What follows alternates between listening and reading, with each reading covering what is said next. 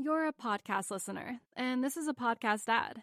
Reach great listeners like yourself with podcast advertising from Libsyn Ads. Choose from hundreds of top podcasts offering host endorsements, or run a reproduced ad like this one across thousands of shows to reach your target audience with Libsyn Ads. Go to libsynads.com now. That's L I B S Y N ads.com. Hey everyone. If you like this podcast, you should check out the full finance journey at realvision.com slash rvpod to get the full view of what Real Vision is all about. A video on demand platform you can watch anywhere. Our members get daily videos and analysis, plus access to more than 3,000 videos for beginners and experienced investors alike, and live events online. You'll join the most thoughtful community in finance. More than 300,000 people who trust Real Vision to be the anchor to truth in the financial world. To get started, visit realvision.com slash rvpod and use the promo code podcast10 to get 10% off our essential membership for your first year. Enjoy the show.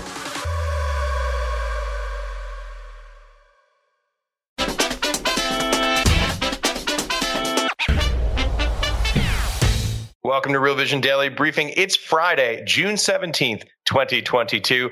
I'm Ash Bennington, joined today by Michael Gayed, portfolio manager at Toroso Investments. We're going to get to Michael in just one second, but first, a quick look at what's happening in U.S. equity markets. Uh, NASDAQ is composite is the big mover on the day. One spot, six percent up, one point six percent. Uh, everything else I would call like relatively flattish. S and P 500 uh, up about two tenths of one percent on the day. But I want to take a look here at the weekly numbers. This is where the action is. Obviously, an eventful week, which we're going to talk about shortly. Uh, Nikkei on the week minus over five percent. Euro Stoxx 50 down about four percent on the week. Nasdaq on the week uh, minus roughly one and three quarter percent. S&P 500 off over 4% on the week. Dow Jones Industrial Average off 4%.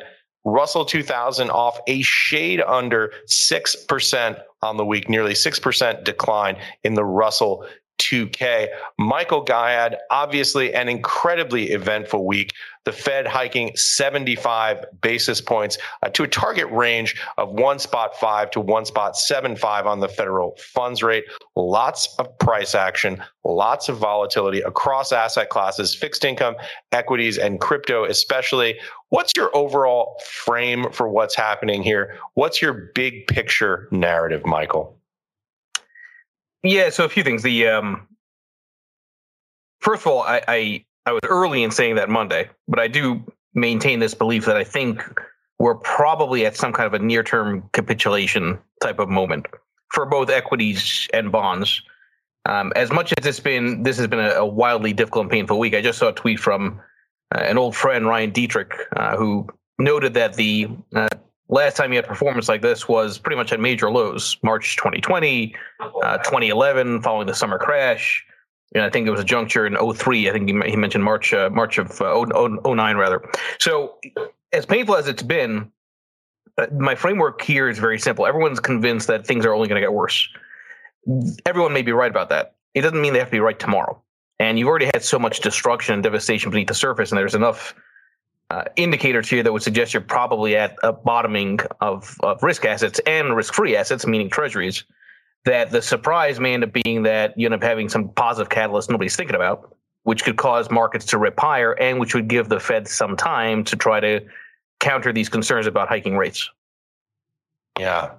So, you know, we started with talking about stock markets, kind of jumping right to the effect over the cause. Let's talk about fixed income, bond markets, bills, notes. What are you seeing there? How do you frame it, particularly for equity investors who may not pay as much attention to the bond market, uh, except when things are moving?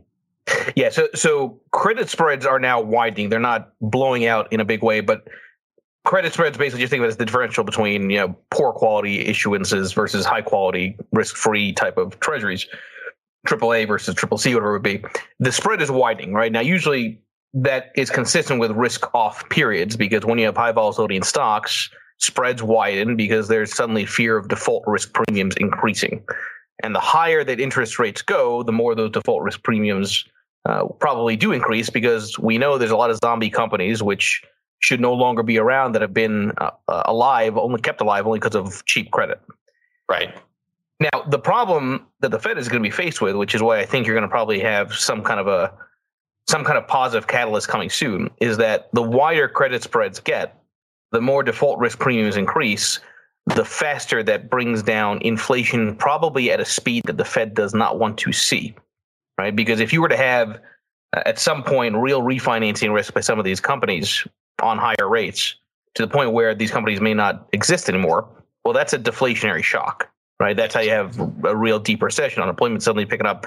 So m- my point here is that I think we are nearing a, a juncture where the Fed is going to start to try to cool off risk assets again to buy them time because if it were to persist at this rate the reality is uh, you risk a much deeper decline than what the fed is hoping for with a soft landing ish type of type of future yeah, let's let's focus a little bit on credit spreads, uh, particularly for people uh, who don't have a lot of experience in the fixed income space. Uh, we're talking about spreads uh, between, uh, for example, uh, triple Bs and double A credits. Give us a sense of, first of all, what this means, why we see these spreads rise, and what metrics you look at specifically to determine where where you see the benchmark being for credit spreads. Yeah, so so it's ultimately about the market's perception of whether a company is going to survive or not, uh, which is the default risk premium, the the risk of of a bankruptcy. Typically, uh, companies that issue a lot of debt and don't have necessarily the right balance sheet will be rated lower because the risk is higher, right, in terms of their ability to pay off that that liability. In the initial phase of this decline in risk assets this year, bonds sold off very aggressively. But what was odd is that you saw bonds selling off without credit spreads really widening, meaning right. you end up having a strange scenario where uh, it was more about duration and conservative bonds ended up doing far worse than uh, on a relative basis than high yield junk debt issuances. This second phase here seems to be more classic in that sense that now spreads are widening as bond markets uh, across the globe are still selling off and yields are rising the Fed does not really care so much about the stock market, only to the extent that the stock market impacts the bond market. And that's something that I think a lot of people really don't uh, understand when they say they care about the Fed cares about markets. The, what they really care about is spread movement because if spreads widen, that means there's liquidity that's uh, harder and harder to to get because there's a degree of fear that's getting, getting priced into into bond yields, and that's often where you end up having the about face by policymakers.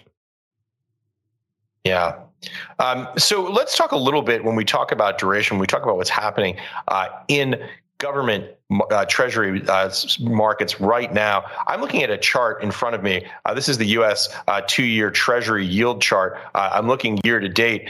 Boy, it's it's you know this is not unexpected given what we've seen uh, from the FOMC. But you're looking at about 240 240 basis points or so, coming uh, starting at a, the year at about uh, 75 bips there, about uh, trading right now at a yield of uh, 3.16. So obviously, you, you, see these these these uh, these rates rising very dramatically, the yields rising very dramatically into your treasuries. Uh, talk to us a little bit about the transmission mechanism and the impact that you see that having. Yeah, well, so it's interesting, right? Because the the the real transmission mechanism isn't really from the short end; it's from the long end, right? It's right. it's the because the, the, the thirty year, which is which is which is what housing uh, mortgage rates are ultimately based off of. It's what a lot of longer finance type of uh, projects assets are financed off, off, of. So when you see a real uh, spike in the long end of the curve, is where it really gets to be dangerous. Now I've used this right. line many times on Twitter before that this has been my hell, right? In the sense that I've got these three funds. You see them in my background ATAX, RORO, JOJO. All three funds are designed to benefit from this historically proven relationship where when stocks go down and there's high volatility, treasury yields drop on the long end. Treasuries actually do well as the so called quote unquote risk off safe haven asset. Instead, risk off has acted like risk on. The correlation right. has been pretty much one for one. The drawdown in equities has matched and in some ways been less than the drawdown in treasuries, which is really, right. really abnormal, even from the 70s.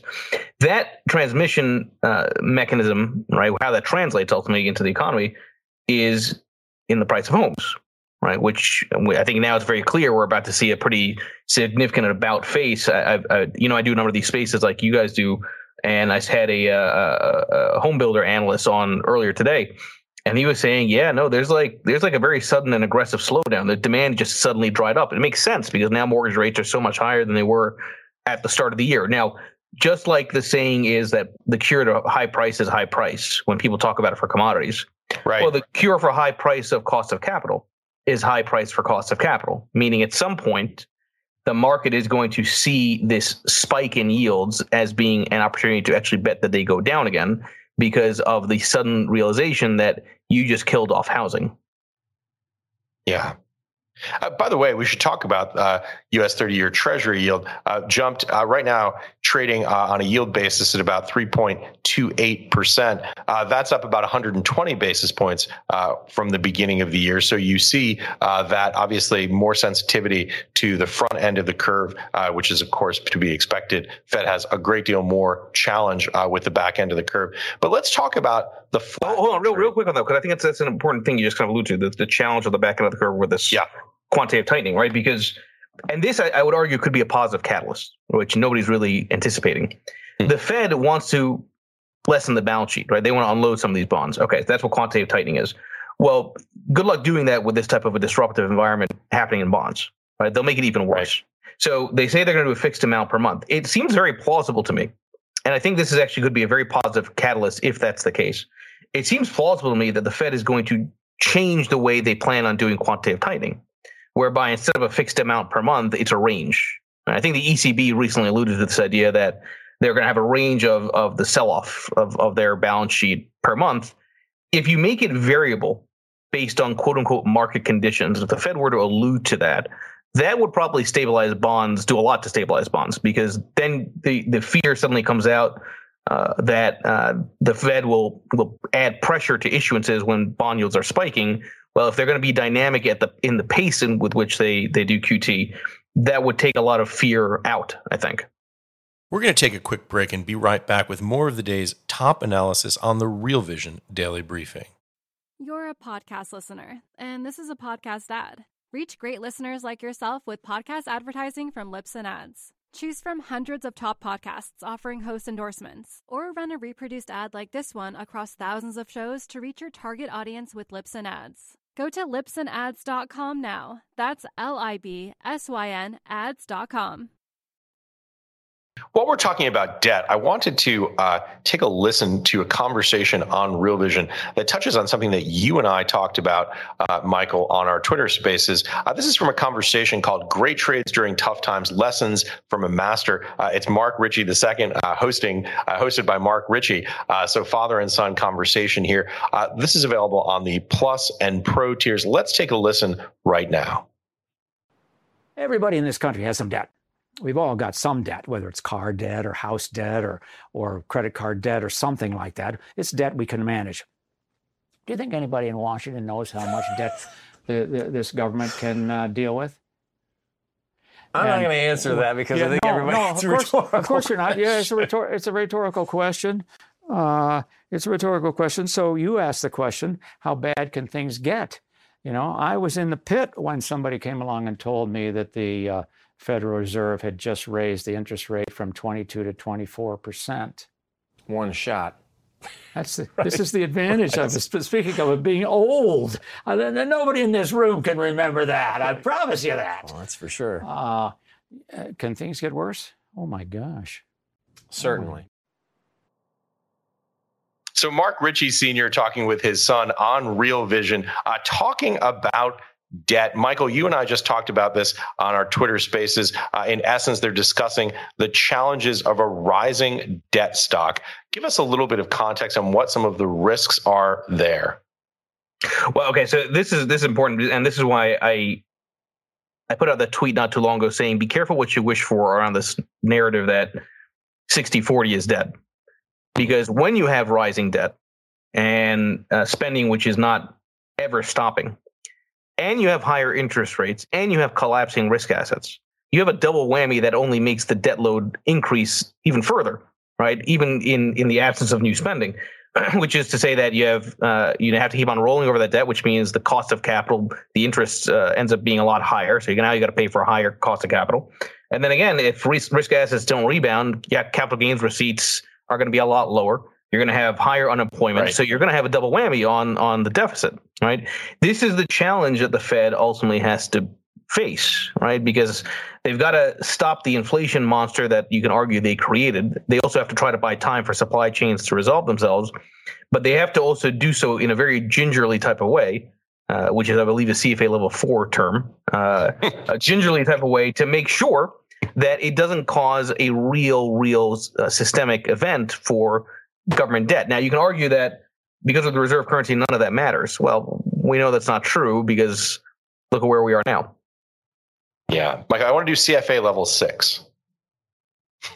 That's the uh, that's the easiest one. yes, because you never have to sit for it. That's Uh, right. Mike, Michael, what else is on your dashboard as you look at these markets? Uh, We talked about at the top of the show. Obviously, a lot of moving parts, a lot of moving pieces. Uh, tell us what else you're looking at right now. Okay, so so let's talk about sentiment for a moment because again, this has been a very difficult and frustrating environment. I've gone through severe drawdowns in my funds. And anecdotally, I'll tell you that I had a few emails from shareholders in my funds um, saying that uh, your approach has not worked for a year and a half. Uh, this market's going a lot lower. Uh, I'm going to bomb out of your your strategy. Now, I have seen this before. I've seen when the sentiment is so vitriolic, and it's to the point where it's literally insulting me as a portfolio manager when it's a rules based approach where I am like everybody else just watching what the rules are saying as far to where to allocate for ATAX, RORO, Jojo, which again I've had nasty drawdowns, but the last year and a half has been very unusual. And this year is very clear it's an anomaly in the way stocks and treasuries have behaved. Okay, so I've seen that when you have sentiment that's so vitriolic and, and points at the person, not considering the context, that tends to be a major inflection point. Now, I can't prove that other than to say subjectively I've gone through that that before. But let's So take it's it the, to the the flame, the flame index. Yeah, right, right. But but let's talk about the numbers. So sentiment is is wildly negative, right? And people always say that when you see sentiment being negative on equities, that's a time to buy. It's funny they never seem to apply that to fixed income because the sentiment is even worse when it comes to bonds, right? Which have gone through an utter crash with this yield spike. I think the market and individuals are underestimating the potential for some positive catalysts right? That there could be these surprises on positive. Surprises don't always have to be negative, right? You can't have these positive surprises. Okay. So I mentioned one of them earlier, which is there's the positive surprise that the Fed could cool off concerns about a fixed amount of selling of bonds through QT to something that's more variable. Right. That alone would probably be a positive catalyst for stocks and bonds because I suspect that if you're going to have a, a, a reversal, it has to happen in both asset classes because they both went down in the same way. Right. So the initial recovery would probably be on both treasuries and stocks. Okay, so that's one positive potential catalyst. Another one is, uh, which may explain some of the oil move, is oil could suddenly break down because let's face it, Biden needs a win. Okay, he's going to Saudi Arabia next week. Now, I hear everybody's arguments around capacity. I am fairly confident, okay, that uh, if if OPEC wanted to find more capacity, they probably can. Okay, and it wouldn't surprise me at all if some kind of backroom deal or something is done where Biden basically claims a victory, oil prices break down very suddenly, very sharply. That would cause a breakdown of inflation expectations, cause stocks to rally, yields to drop. Right. Right. The the the the final catalyst, which there are some rumblings about this, okay, which you can say is positive or negative, but at least for equities, would probably be positive. Is uh, apparently the Biden administration is basically internally saying to themselves, "Let's try to push Zelensky to give up some land to Russia." Now, you can say that that's bearish. You can say that that's not what we want to see. But the reality is, if the expectation is that that does happen, if it does happen, that's going to cause us an, a, a ceasefire, at least for a moment in time, and there will be a relief rally just based on that. So my point is that I keep going back to this line: opportunity always exists when the crowd thinks it knows an unknowable future. Everybody that I see hmm. now, everything that I've seen says that everybody is convinced that this is only going to go straight down. But again, bear markets, as I've said before, make fools of bulls and bears. The final thing I'll say is it really is true. Like we're bombed out here as far as the movement beneath the surface. Breadth peaked in February of last year. This has already been ongoing for a while. You look at the percentage of stocks in the Nasdaq Composite; they're trading above their 200-day moving average. As of yesterday, only nine point something percent of stocks are above their 200-day moving average. You're pretty much the only time it was lower was uh, post Lehman and at the absolute depths of, of 2020, and not by even by that by that much. So you have had severe devastation underneath the surface. And I look at that, I say to myself, interesting. You know, what if you get a positive surprise catalyst? And given that the sentiment is so bearish and you've had so much devastation, it seems possible that you could have an enormous rally suddenly out of nowhere and then maybe ultimately go lower.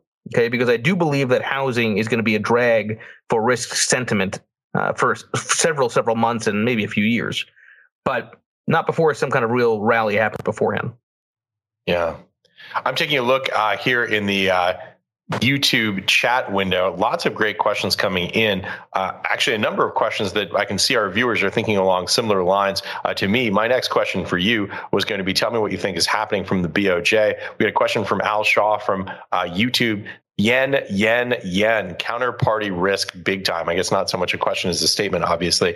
Uh, but what's going on? What's your take with BOJ? Obviously, uh, continuing the ultra accommodative monetary policy, continuing yield curve control, uh, essentially the only central bank in the world uh, right now that seems to maintain this ultra accommodative posture. What's your take and what's the significance for the broader macro economy and for U.S. equities?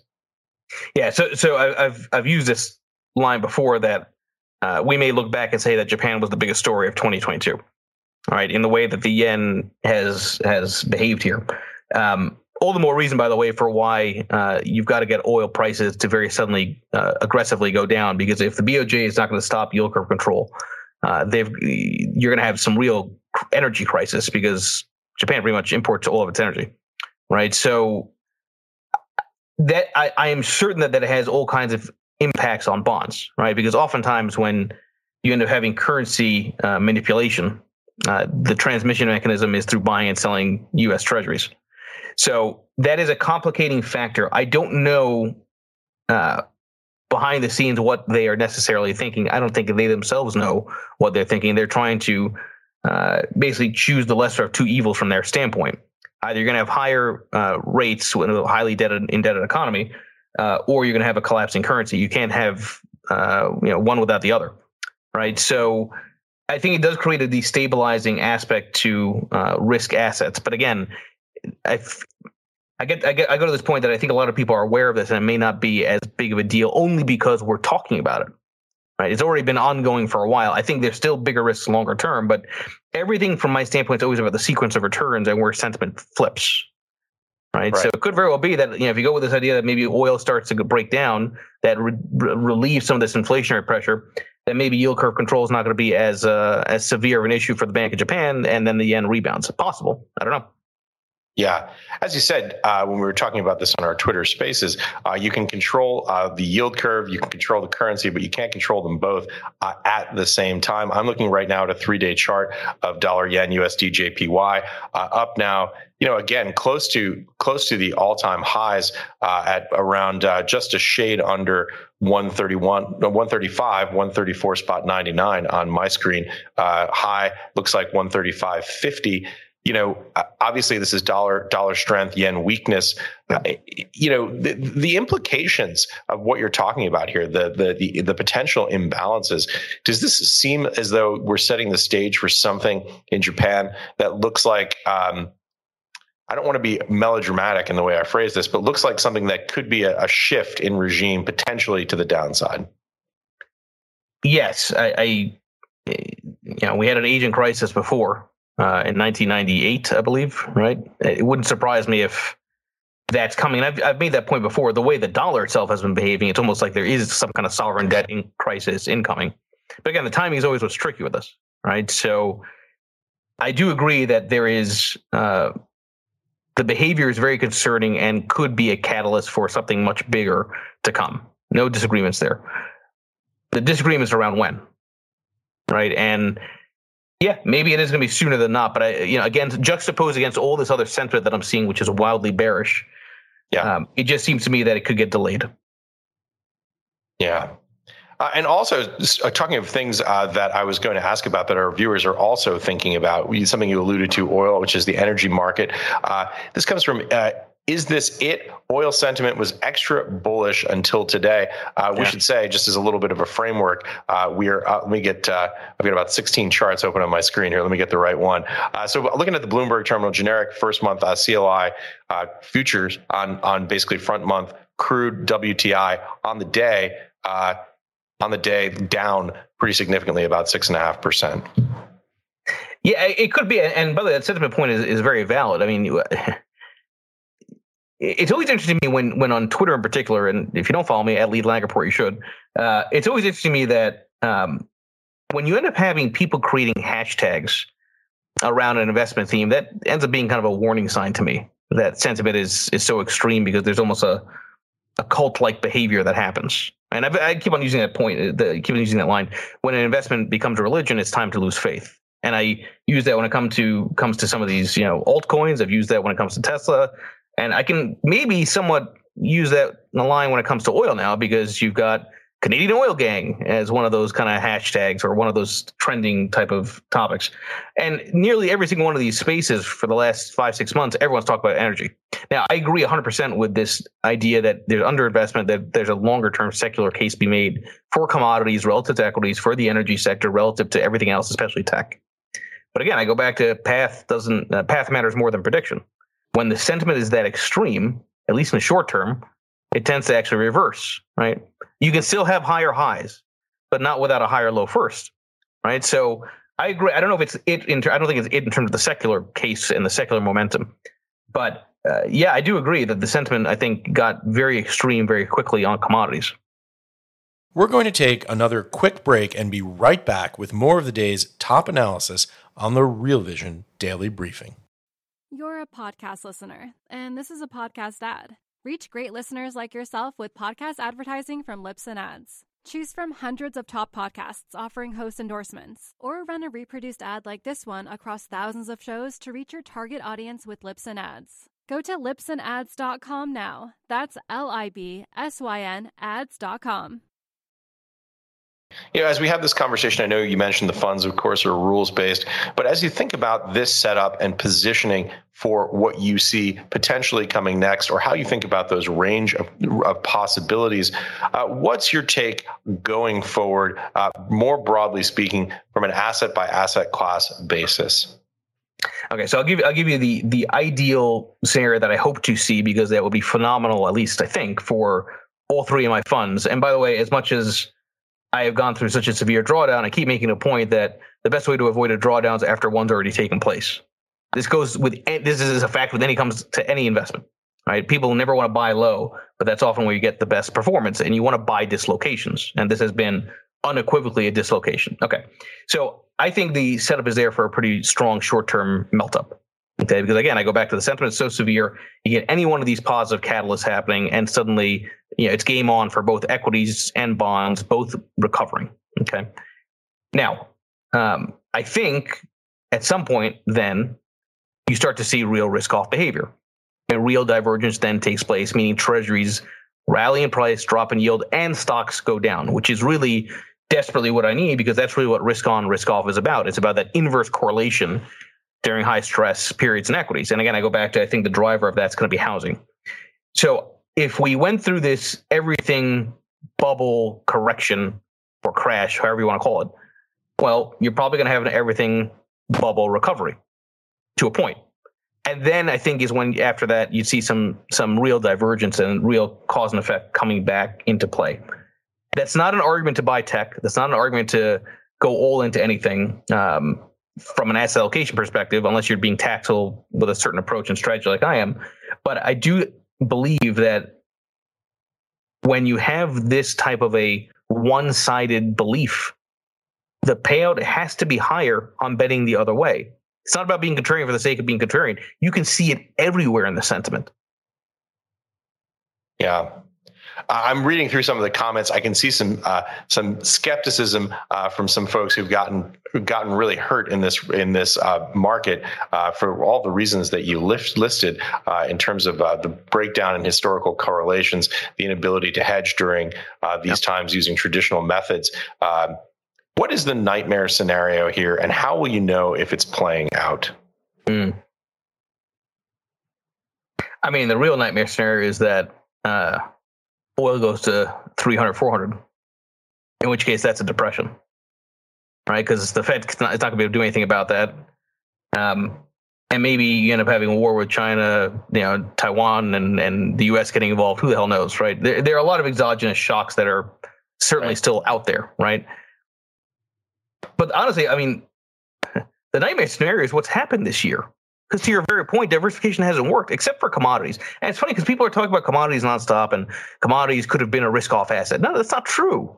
Try to put commodities in any kind of rules based approach where your defensive posture is commodities, is gold. It doesn't work. Try to go back and do any kind of rules based approach, even in the 70s, where your defensive posture is shorting.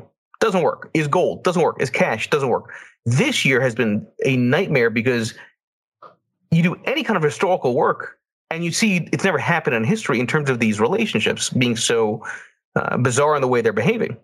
So, you know, it's not that I'm trying to be evasive with the question, but I think if if people don't think about what's happened this year as not being the nightmare, I don't know what the real nightmare is. Yeah. Uh, Michael, we've got about 60 seconds left. Final thoughts, key takeaways that you'd like to leave our audience with. Yeah. So look, what I would say is again, there's a lot of uncertainty, but I go back to I think there's enough positive surprises out there that could suddenly shock markets, all markets, equities and bonds higher, which also means commodities would correct in that period, right? Because it's all one big trade at the end of the day. Um, everyone goes through draw, drawdowns. Everyone has times where their portfolio, their strategy, their approach is just not working. God knows I'm going through that myself. It doesn't mean that you abandon a strategy or signal because it didn't work in a single roll of the die. People have to get out of this small sample way of thinking and the one thing I wish people would uh, keep in mind is that drawdowns only matter if you need the money. If you don't need the money, drawdowns don't matter because being an investor means being in something for more than a month, a year, three years. It's about longer term allocation, right? Instead of this kind of, oh, things are down, I got to sell now. Well, who cares? If you don't need the money, if you have a long enough time frame, you'll come back. Yeah. Michael Gayed, obviously troubling times, difficult times. A pleasure to have you here walking us through the way you see the world. Thank you so much for joining us. I appreciate it. Thank you, guys. Thank you for watching, everyone. Have a great weekend.